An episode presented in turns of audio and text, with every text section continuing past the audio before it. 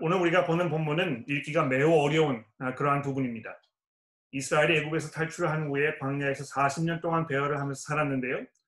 그동안에 하나님을 예배하기 위한 장소로 사용되던 이 천막인 성막과 그 안에 놓인 물건들을 어떻게 만들 것인가에 대해서 이 석장이나 되는 무려 98절이나 되는 아주 방대한 분량을 할애해서 아주 세밀하게 이것을 설명하고 있기 때문입니다. 아, 그림을 보면 금방 이해가 되시기 때문에 요즘 어떤 사람들이 짐작해서 만든 이 모형을 찍은 사진을 제가 인터넷에서 가져왔습니다. 아, 실제 성막이 이것과 똑같은지는 우리가 알 수 없습니다만 적어도 이와 비슷했을 것이라고 짐작은 할 수가 있을 것 같습니다. 아, 근데 문제는 오늘의 본문을 우리가 읽다 보면 이것이 우리에게 무슨 소용이 있는가 이런 질문을 하게 된다는 것입니다. 특히 마음에 별로 와닿지 않고 또 우리에게 어떤 영적 도움을 줄지 이 분간하기가 굉장히 어렵습니다. 더군다나 오늘 봉독한 이 히브리서의 말씀을 우리가 잘 들어보면 이 성막에 드려진 예물과 또 제사가 사람들의 양심을 온전하게 할 수 없는 이 그림자에 불과한 것이라고 말씀하고 있어서 여기 이렇게 그렇게 많은 시간과 노력을 투자해서 우리가 이해해야 하는 것인지 약간 회의가 느껴지기도 할 것입니다.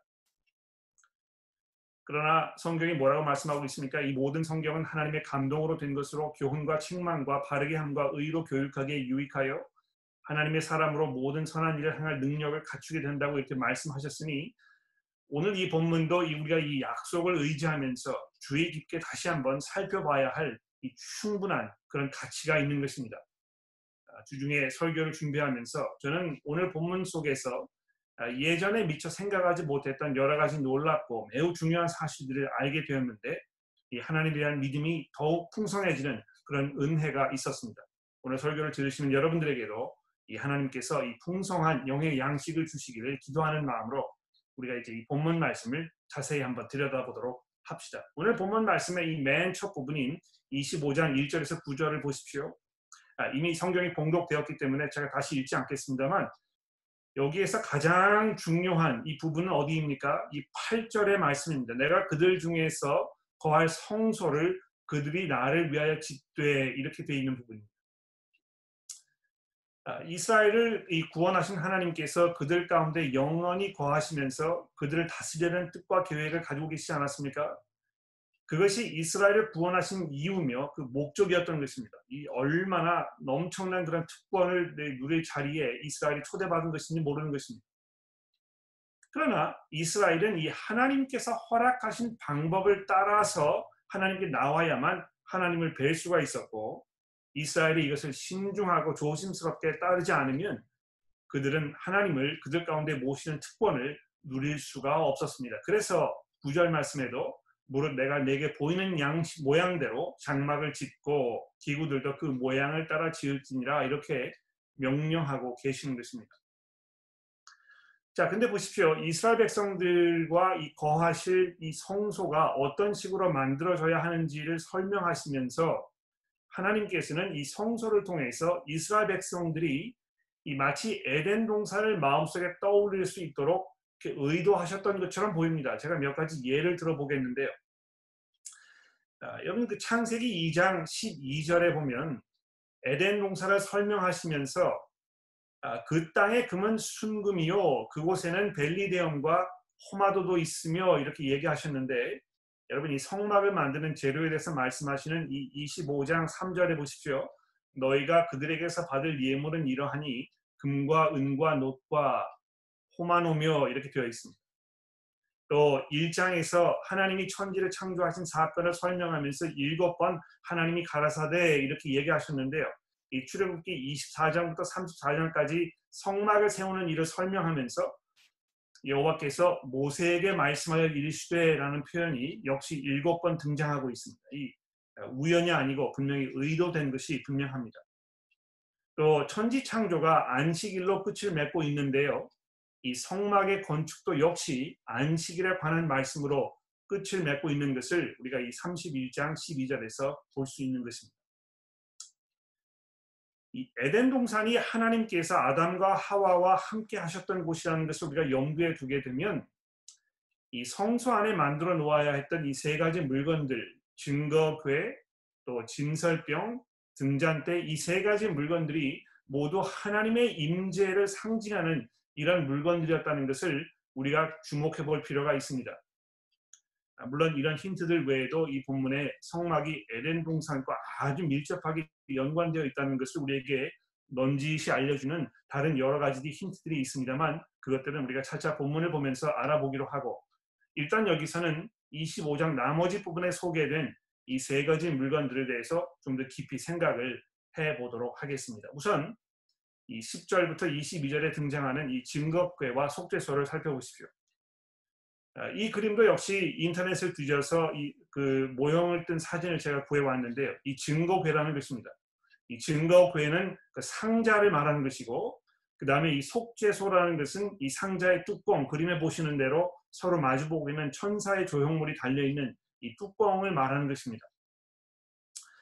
10절에 아, 이 상자의 크기가 길이는 두빗 반, 너비는 한 규빗 반, 높이는 한 규빗 반이라 이렇게 되어 있는데 한 규빗이 약 45cm 정도가량 되는 것이기 때문에 이 전체의 뭐한 1.2m 정도의 길이 또 너비가 한 60cm, 높이가 60cm 가량 되는 그리 크지 않은 아카시아 나무로 만들고 금으로 이렇게 도금을 한 그런 상자였습니다. 아, 이 상자를 이제 이 성경이 증거궤라 이렇게 부르고 있는데 그 이유는 무엇입니까? 16절 말씀과 같이 그 안에 십계명이 기록된 돌판을 넣어뒀기 때문입니다. 이 십계명이 하나님과 이스라엘이 맺은 언약의 증거였기 때문에 이것을 증거궤라 이렇게 하는 것인데요. 그런데 다시 사진에 보시는 것처럼 이 증거궤는 속죄소라는 아주 독특한 이름을 가진 이 뚜껑으로 덮여져 있었습니다. 두 명의 천사가 서로 마주보고 있는 이런 모습입니다. 아, 여러분 그 20절에 보시면 이 속죄소가 어떤 곳인지를 이렇게 설명하고 있습니다. 이 그룹들은 날개를 높이 펴서 그 날개로 속죄소를 덮으며 그 얼굴들을 서로 대하여 속죄소를 향하게 하고 속죄소를 궤 위에 얹고 내가 내게 줄 증거판을 궤 속에 넣으라. 거기서 내가 너와 만나고 속죄소 위, 곧 증거 위에 있는, 에, 있는 두 그룹 사이에서 내가 이스라엘 자손을 위하여 내게 명령할 모든 일을 내게 이르리라. 여러분 이 증거궤 안에는 하나님의 말씀이 담겨져 있었습니다. 하나님께서 그것을 덮으신 이 속죄소 위에 임재하셔서 이스라엘 백성들에게 말씀하시겠다고 하신 것입니다. 이 굉장히 중요한 이 의미를 상징적인 의미를 가지고 있는 것이죠. 하나님은 그 말씀으로 이 이스라엘과 언약을 맺으신 하나님이시고 그 말씀으로 그들을 다스리고 계시며 그 말씀으로 그 백성들을 찾아오시는 분이심을 지금 선언하고 계시는 것입니다. 여러분 보십시오. 이 불교에서는 마음을 비우는 이 명상을 통해서 또 이슬람교는 그 행위를 통하여 그들이 모시는 신과 가까워진다 이렇게 가르치고 있습니다. 그런데 이 성경의 하나님은 어떤 분입니까? 그분을 만나고 그분과 관계를 맺으려면 어떻게 해야 하는 것입니까? 그분의 말씀을 듣고 이해하며 믿어서 이것을 의지하는 바로 그것입니다. 또 나아가서 그 증거궤를 덮고 있는 이 뚜껑, 이 속죄소는 무엇을 우리에게 가르쳐 주고 있습니까? 이 속죄소라는 말은요, 속죄를 하는 곳, 그 장소라는 말입니다. 속죄한다는 말이 히브리 이 단어에는 덮는다는 뜻을 가지고 있는데요.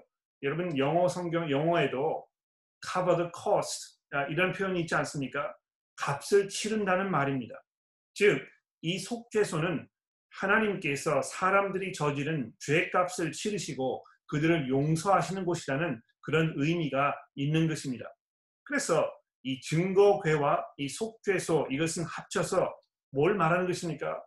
하나님의 다스림이 정의와 또 자비를 동시에 나타내는 그런 다스림을 우리에게 보여주고 있는 것입니다. 연이어서 23절부터는 이 진설병을 두는 테이블에 대해서 설명하고 있습니다. 23절에 보시면 길이는 두 규빗, 너비는 한 규빗, 높이는 또 한 규빗 반이 되게 하고 순금으로 싸서 주위에 금태를 두르고 이렇게 했으니까 아, 증거궤보다는 조금 작은 테이블임이 분명합니다. 근데 이 테이블이 중요한 이유는 무엇입니까? 그 위에 진설병이라는 빵들이 놓여 있었기 때문입니다. 그럼 30절을 보십시오. 빵 위에 이 상 위에 진설병을 두어 항상 내 앞에 있게 할지니라.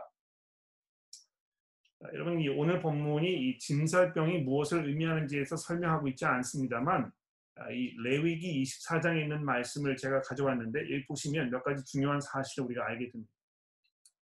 너는 고운 가루를 가져다가 떡 12개를 굽되 각 덩이를 10분의 2 에바로 하여 여호와 앞 순결한 상 위에 두 줄로 한 줄씩 여섯씩 진설하고 또 너는 이 정결한 유황을 그 각 줄 위에 두어 기념물로 여호와께 화제를 삼을 것이며 안식일마다 이 떡을 여호와 앞에 항상 진설할지니 이는 이스라엘 자손을 위한 것이요 영원한 언약이라. 이 떡은 아론과 그의 자손에게 돌리고 그것, 아, 그들은 그것을 거룩한 곳에서 먹을지니 이는 여호와의 화제 중 그들에게 돌리는 것으로 지극히 거룩함이니라. 이는 영원한 규례니라. 자 이것을 보시면 이 테이블 위에 놓은 12개의 빵이 우선 이스라엘을 상징한다는 것을 짐작할 수 있습니다. 또 8절에 보시는 대로 이 빵이 항상 여호와 앞에 진설되어야 한다는 것을 우리가 주목할 필요가 있습니다. 즉, 이 이스라엘이 지금 항상 그들의 하나님 앞에 있다는 것이요. 또 이것을 바꾸어 말하면 하나님께서는 항상 그 백성 이스라엘과 함께 하신다는 것을 상징하고 있는 것입니다. 뿐만 아니죠. 이 빵은 이스라엘을 대표하는 대제사장 아론과 그 후손들이 먹는 것으로 정해졌는데요. 이것은 온 이스라엘이 하나님과 함께 만찬을 갖는 그 순간을 상징하는 것입니다.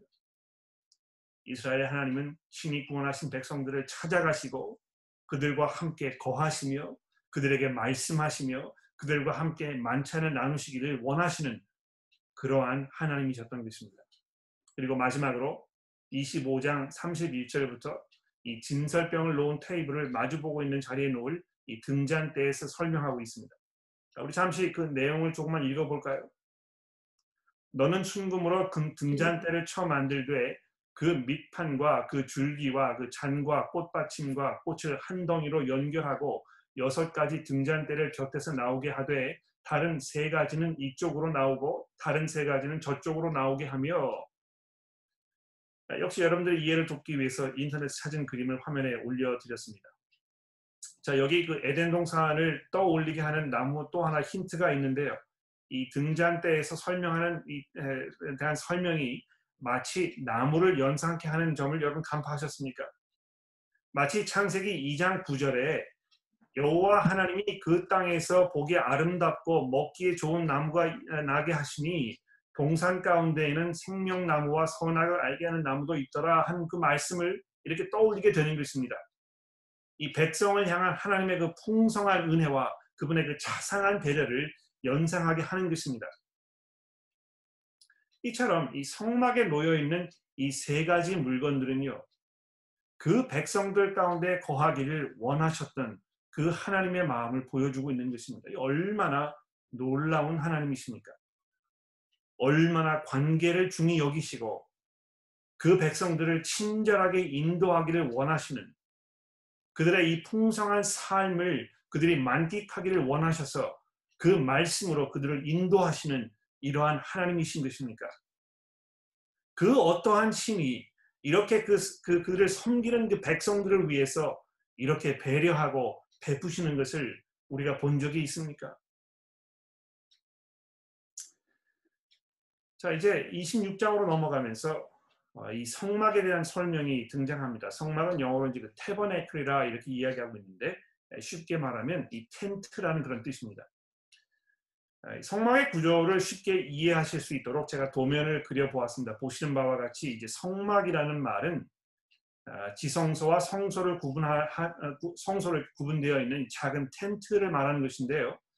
아, 지성소는 너비가 약 한 4m 정도 되는 이 정사각형이고 연결되어 있는 이 성소라는 것은 너비는 4m지만 길이가 약 8m 정도 되는 직사각형으로 되어 있었습니다.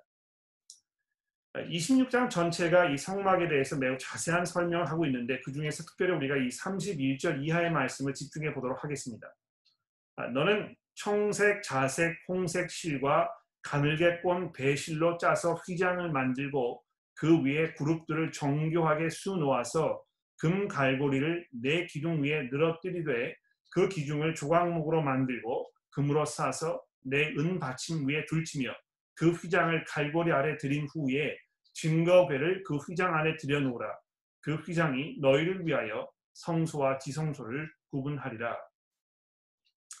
자, 여기서 우리가 주목해야 할 두 가지 내용이 있습니다. 이 두 가지 모두 이, 이 본문에 등장하는 이 휘장, 커튼 이것과 관련된 것인데요.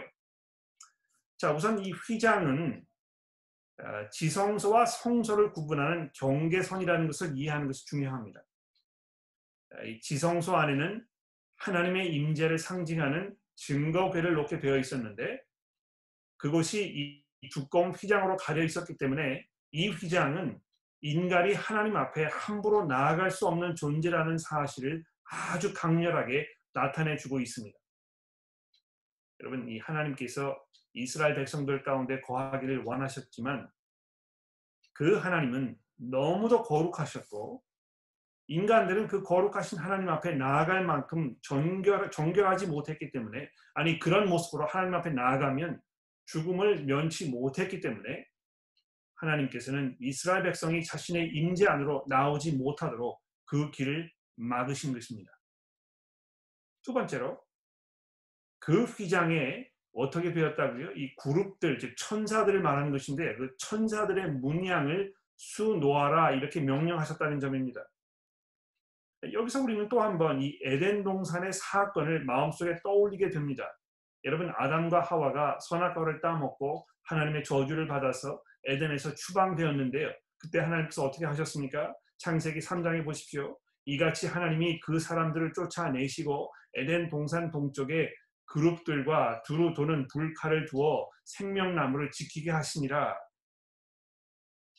자, 이렇게 해서 이 성막의 구조는 인간이 하나님과 철저하게 단절된 있는 그 상태에 있다는 것을 의심, 의심할 여지가 없도록 아주 분명하게 나타내 주고 있습니다.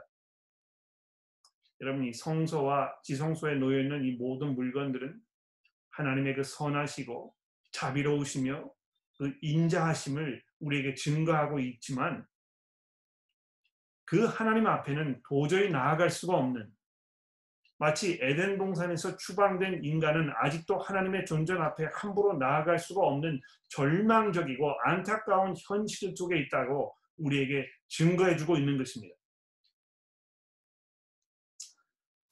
어, 하나님과 올바른 관계를 맺고 하나님의 백성으로 살아가기를 원하는 사람들이라면 누구나 이 사실을 인정하고 받아들여야 하며 그것이 자신들의 처한 현실이라는 것을 진심으로 고백하여야 합니다. 내가 하나님 앞에 죄인이고 내 이 모습으로는 하나님 앞에 나아갈 수 없다는 것을 고백하여야 하는 것입니다. 그리고 그 상황을 해결할 수 있는 힘이나 방법이 우리에게 도무지 있지 않다는 것을 알고 있어야 하는 것입니다. 여러분 이것이 얼마나 끔찍하고 고통스러우며 이러한 상태가 계속 지속되었을 때 우리에게 찾아오는 이 지옥의 영원한 파멸이 우리 앞에 놓여 있음을 깨닫지 않으면 도무지 하나님께서 이제 27장에서 제시하고 계시는 이 소망의 빛마저도 아무런 의미를 주지 못할 것입니다. 여러분 이제 오늘 본문의 마지막인 27장으로 넘어가 보십시다. 27장에 보시면 가장 먼저 재단에 대해서 설명하고 있음에 주목해 보십시오. 아까 다시 보여드린 이 성막의 그림으로 돌아가 볼까요? 이 재단이라는 것은 성막들 가장 가운데 위치하였고 너비가 약 한 2m 가량 되는 이 정사각형 모양으로 되어 있었습니다. 성소 안에 들어오는 모든 사람들이 가장 먼저 보게 되는 물건이 바로 이 재단이었던 것입니다. 거기를 지나지 않고서는 하나님께서 계시는 성소 안으로 들어갈 수가 없게 되어 있었습니다. 제가 길게 설명을 드리지 않아도 이 재단은 짐승을 잡아서 하나님 앞에 제사를 드리는 곳이요. 바로 거기에서 죄 지은 인간을 대신하는 염소나 또 소가 사람 대신 피를 흘리는 곳이었다는 것을 아, 우리가 알고 있습니다. 이곳이 유혈이 낭자한 곳이요. 피 비린내가 진동하는 곳이 아니었을까 이렇게 짐작을 해봅니다. 여러분 이렇게 이 성소의 모든 면들을 자세히 풀어서 생각을 해보면 그 구조 자체가 얼마나 하나님의 거룩하심과 자비하시고 인자하신 그 면을 그대로 사람에게 보여주고 있는지 우리가 분명히 이해할 수 있습니다. 여러분 이것은요. 우리가 이 예수 그리스도의 복음을 통해서 알고 있는 이 하나님의 용서에 대한 이 전초전입니다. 여러분이 이 설명을 들으시면서 곧바로 예수 그리스도의 복음을 마음속에 떠올릴 수 있는 이유는 무엇입니까? 그리스도의 복음이 우리들에게 이 성경을 통하여 이 성소와 관련된 언어와 방식으로 우리에게 전해졌기 때문입니다.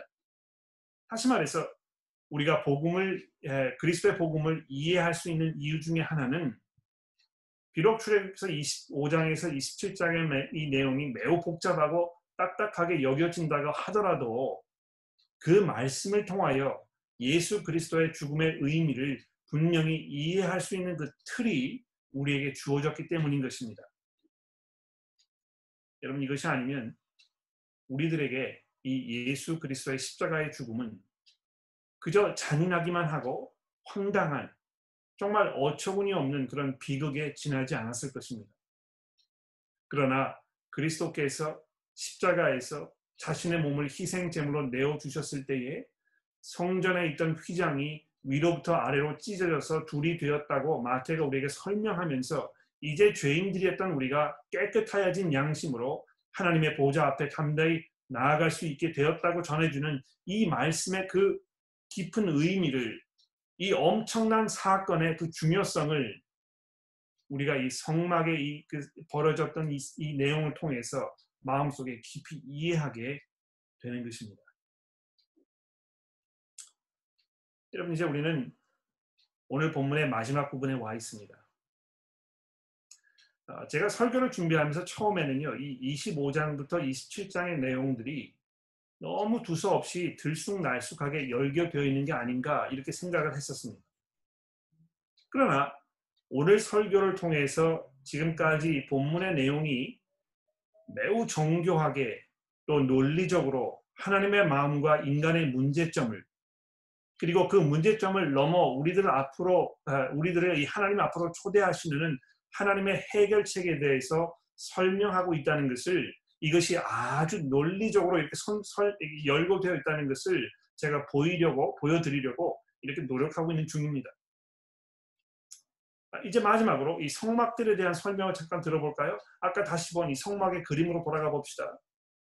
아, 이 9절부터 19절까지 성막을 둘러싸고 있는 이 바깥 벽의 역할에 대해서 설명을 하고 있는데 여기서 우리가 주목할 것은 13절에 보는 바와 같이 이 성막 안으로 들어가는 입구가 동쪽에 나 있다는 사실입니다. 어, 이 입구가 왜 하필이면 이 동쪽이라는 아, 거기에 이렇게 되어 있을까 아, 이것에 대해서 어, 많이 고민을 했었습니다. 그런데 제가 주중에 읽은 아, 팀 체스터라는 분이 쓰신 이 출애굽서 주석을 읽으면서 매우 놀라운 사실 한 가지를 발견하게 되었습니다. 이것도 역시 에덴 동산과 매우 밀접한 연관이 있다는 사실입니다. 여러분 창세기 말씀을 들어보십시오. 여호와 하나님이 동방의 에덴에 동산을 창설하시고 그 지으신 사람을 거기에 두시니라. 에덴을 창설하셨는데 어디에 두셨습니까? 동쪽에 두셨다는 것입니다. 아, 구태여 여기다 동방이라 하는 그, 그 표현을 집어넣은 이유가 있는 것입니다. 무엇입니까? 하나님께서 에덴 동산에 거하고 계셨습니다만 하나님이 계시는 그 자리에 이렇게 이렇게 그 동산을 만드셨다 이야기하지 아니하고 동방에다가 치시면서 이렇게 해서 약간 하나님과 이 에덴 동산에 약간의 거리가 있는 것처럼 이렇게 설명하고 있습니다. 3장에 보십시오. 이같이 하나님이 그 사람을 쫓아내시고 에덴 동산 동쪽에 그룹들과 두루 도는 굴칼을 두어 생명나무의 길을 지키시게 하시니라. 예. 하나님께서 이 아담과 하와를 에덴 동산의 동쪽으로 쫓아내셨다는 것입니다. 또 창세기 이 4장에 보십시오. 아, 이 가인에 대해서 지금 얘기하고 계신 것인데 주께서 오늘 지면에서 나를 쫓아내시온즉 내가 주의 낯을 뵙지 못하리니 내가 땅에서 피하며 유리하는 자가 될지니라 무릇 나를 만나는 자마다 나를 죽이겠나이다 여호와께서 그에게 이르시되 그렇지 아니하다. 가인을 죽이는 자는 벌을 7배나 받으리라 하시고 가인에게 표를 주사 그를 만나는 모든 사람에게서 죽음을 면케하시니라. 가인이 여호와를 떠나 에덴 동, 동쪽 노 땅에 거주하더니 여러분 이 모든 구절은요. 에단에서 쫓겨난 인간이 점점 하나님께로부터 멀어져 가고 있는 상황을 설명하고 있습니다. 동쪽은 상징적으로 하나님께로부터 추방당한 죄인들이 놓여 있는 곳이었다는 것입니다. 하나님께서 바로 그곳을 향하여 이 성막의 입구를 열어 놓으시고 죄인들을 향하여 부르고 계셨다는 것입니다. 그리고 나서 맨 마지막에 우리는 다시 이 등잔 때에 관한 말씀을 읽게 됩니다. 20절의 아, 말씀 보십시오. 너는 또 이스라엘 자손에게 명령하여 감남으로 짠 순수한 기름을 등불, 등불을 위하여 내게로 가져오게 하고 끊이지 않게 등불을 켜되 아론과 그들의 아들로 회막 안에 증거궤 아, 휘장 밖에서 저녁부터 아침까지 항상 여호와 앞에 그 등불을 보살피게 하라. 이는 이스라엘 자손이 대대로 지킬 규례인다. 여러분 왜 맨 마지막에 이 등불에 대해 언급하고 있는 것일까요? 하나님을 등지고 떠난 흑암에 살고 있는 인간들이 하나님께서 계신 서쪽 장막 안에 위치한 그 등잔대에서 밤낮을 쉬지 않고 밝게 비치는 그 밝을 빛은 보면서 하나님 계신 그곳으로 인도받게 되도록 더 이상 길을 잃고 방황하지 않도록 이 성막을 통하여 하나님께서 이 예견하신 예수 그리스도의 복음을 통하여 하나님과 화해하며 그분과 함께 만찬의 교제를 나누면서 그 앞에서 죄의 용서를 누리고 하나님과 새로운 언약을 맺고 그 백성으로 거듭나게 하시려는 그 하나님의 넓고 깊은 그 사랑의 마음이 담겨 있는 것이 아니겠습니까? 오늘 아침 히브리서 9장 10절 1절에서 10절의 말씀을 읽었는데 제가 오늘 이 11절 이하의 말씀을 읽으면서 오늘 설교를 마치도록 하겠습니다. 그리스도께서는 장래 좋은 일의 대제사장으로 오사 손으로 씻지 아니한 것 곧 이 창조에 속하지 아니한 더 크고 온전한 장막으로 말미암아 염소와 송아지에 피로 하지 아니하고 오직 자기의 피로 영원한 속죄를 이루사 단번에 성소에 들어가셨느니라. 염소와 황소의 피와 및 송아지의 죄를 부정한 자에게 뿌려 그 육체를 정결하게 하여 거룩하게 하거든. 하물며 영원하신 성령으로 말미암아 흠 없는 자기를 하나님께 드린 그리스도의 피가 어찌 너희 양심을 죽은 행실에서 깨끗하게 하고 살아계신 하나님을 섬기게 하지 못하겠느냐? 이로 말미암아 그는 새 언약의 중보자시니 이는 첫 언약 때 범죄한 죄에서 속량하시려고 주구사 부르심을 입은 자로 하여금 영원한 기업의 약속을 얻게 하려 하십니다. 아멘. 기도하겠습니다. 하나님 아버지, 예수 그리스도의 보혈로 저희들의 양심이 깨끗하여져서 이제 더 이상 저희가 두려움과 염려 없이 하나님의 거룩하신 존전 앞에 담대함으로 나아가게 하셨으니 그래서 하나님의 그 영원한 언약의 상속자가 되게 하셨으니 하나님의 이것이 웬 은혜이며 이것이 웬 사랑입니까? 하나님 어둠 가운데 방황하며 하나님을 등지며 마치 우리가 우리 삶의 주인인 것처럼 오만 방자한 모습으로 살아가고 있던 저희 죄인들을 끝까지 포기하지 아니하시고 저희들을 부르시며 하나님 앞으로 인도하게 하셨으니 하나님이여 저희들의 마음 가운데 넘치는 감사와 감격이 있게 하시고 주 앞에 겸손함으로 나아가 하나님의 능력을 찬송하며 주 앞에 모든 감사와 영광을 드리도록 우리를 인도하여 주옵소서.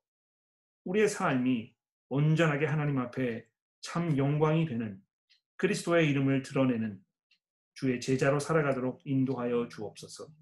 우리의 구주이신 예수 그리스도의 이름으로 간절히 기도합니다. 아멘.